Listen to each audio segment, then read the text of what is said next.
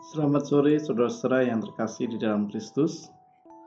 Kembali bersama dengan saya dalam program Rere, Renungan Sore edisi ke-18. Tema kita pada sore hari ini adalah Bekerjalah untuk hal yang tidak binasa dengan bacaan Yohanes 6 ayat 25 sampai 35. Ketika orang banyak menemukan Yesus di seberang laut itu, mereka berkata kepadanya, "Rabi, bila mana engkau tiba di sini?" Yesus menjawab mereka, "Aku berkata kepadamu, sesungguhnya kamu mencari Aku bukan karena kamu telah melihat tanda-tanda, melainkan karena kamu telah makan roti itu dan kamu kenyang. Bekerjalah bukan untuk makanan yang akan dapat binasa, melainkan untuk makanan yang bertahan sampai kepada hidup yang kekal yang akan diberikan anak manusia kepadamu. Sebab dialah yang disahkan oleh Bapa Allah dengan meterainya. Lalu kata mereka kepadanya, Apakah yang harus kami perbuat supaya kami mengerjakan pekerjaan yang dikendaki Allah? Jawab Yesus kepada mereka, Inilah pekerjaan yang dikendaki Allah, yaitu hendaklah kamu percaya kepada Dia yang telah diutus Allah. Maka kata mereka kepadanya, "Tanda apakah yang engkau perbuat supaya dapat kami melihatnya dan percaya kepadamu? Pekerjaan apakah yang engkau lakukan? Nenek moyang kami telah makan mana di padang gurun, seperti ada tertulis, mereka diberinya makan roti dari surga." Maka kata Yesus kepada mereka, Aku berkata kepadamu, sesungguhnya bukan Musa yang memberikan kamu roti dari surga, melainkan Bapakku yang memberikan kamu roti yang benar dari surga. Karena roti yang dari Allah ialah roti yang turun dari surga dan yang memberikan hidup kepada dunia. Maka kata mereka kepadanya, Tuhan, berikanlah kami roti itu senantiasa Kata Yesus kepada mereka, Akulah roti hidup, barang siapa datang kepadaku, ia tidak akan lapar lagi, dan barang siapa percaya kepadaku, ia tidak akan haus lagi. Saudara-saudara yang terkasih di dalam Kristus, setiap orang bekerja untuk mencari kebutuhan hidup sandang, pangan, dan papan. Seringkali orientasinya hanyalah jasmania.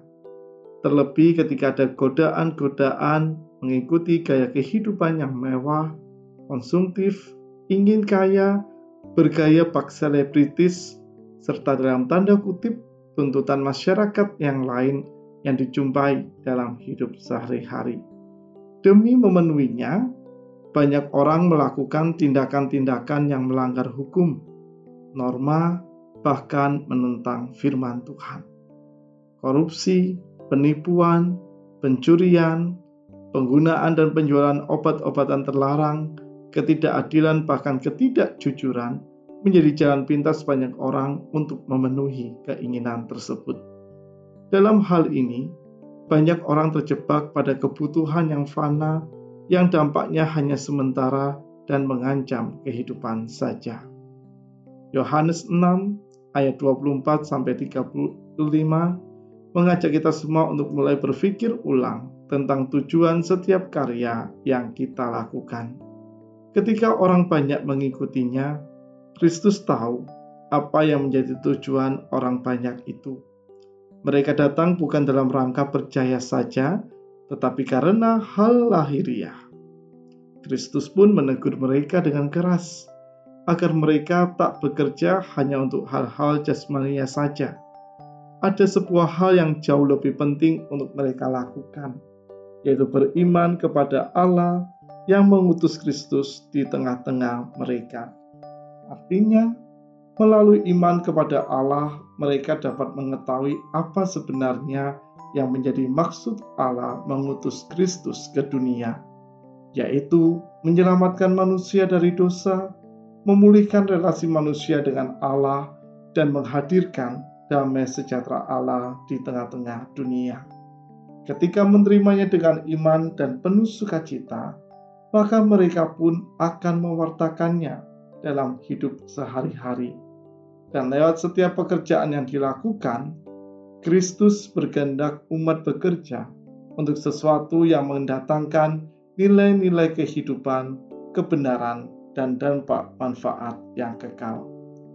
Saudara-saudara, itulah juga yang hendaknya kita perbuat dalam setiap karya maupun pekerjaan kita dalam hidup sehari-hari. Dalam berkarya, marilah kita melakukannya dengan serius dan selalu berorientasi mendatangkan manfaat bagi hidup sendiri maupun sesama yang kita jumpai.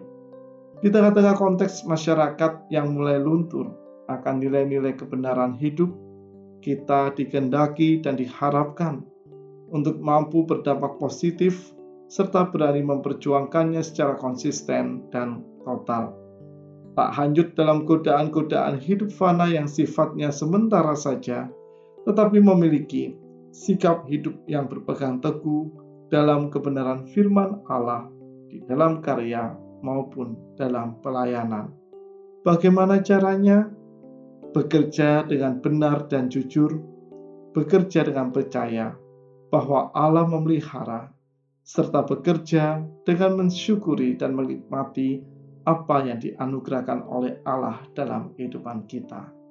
Tuhan memberkati dan memampukan dalam seluruh karya, pekerjaan, maupun pelayanan kita.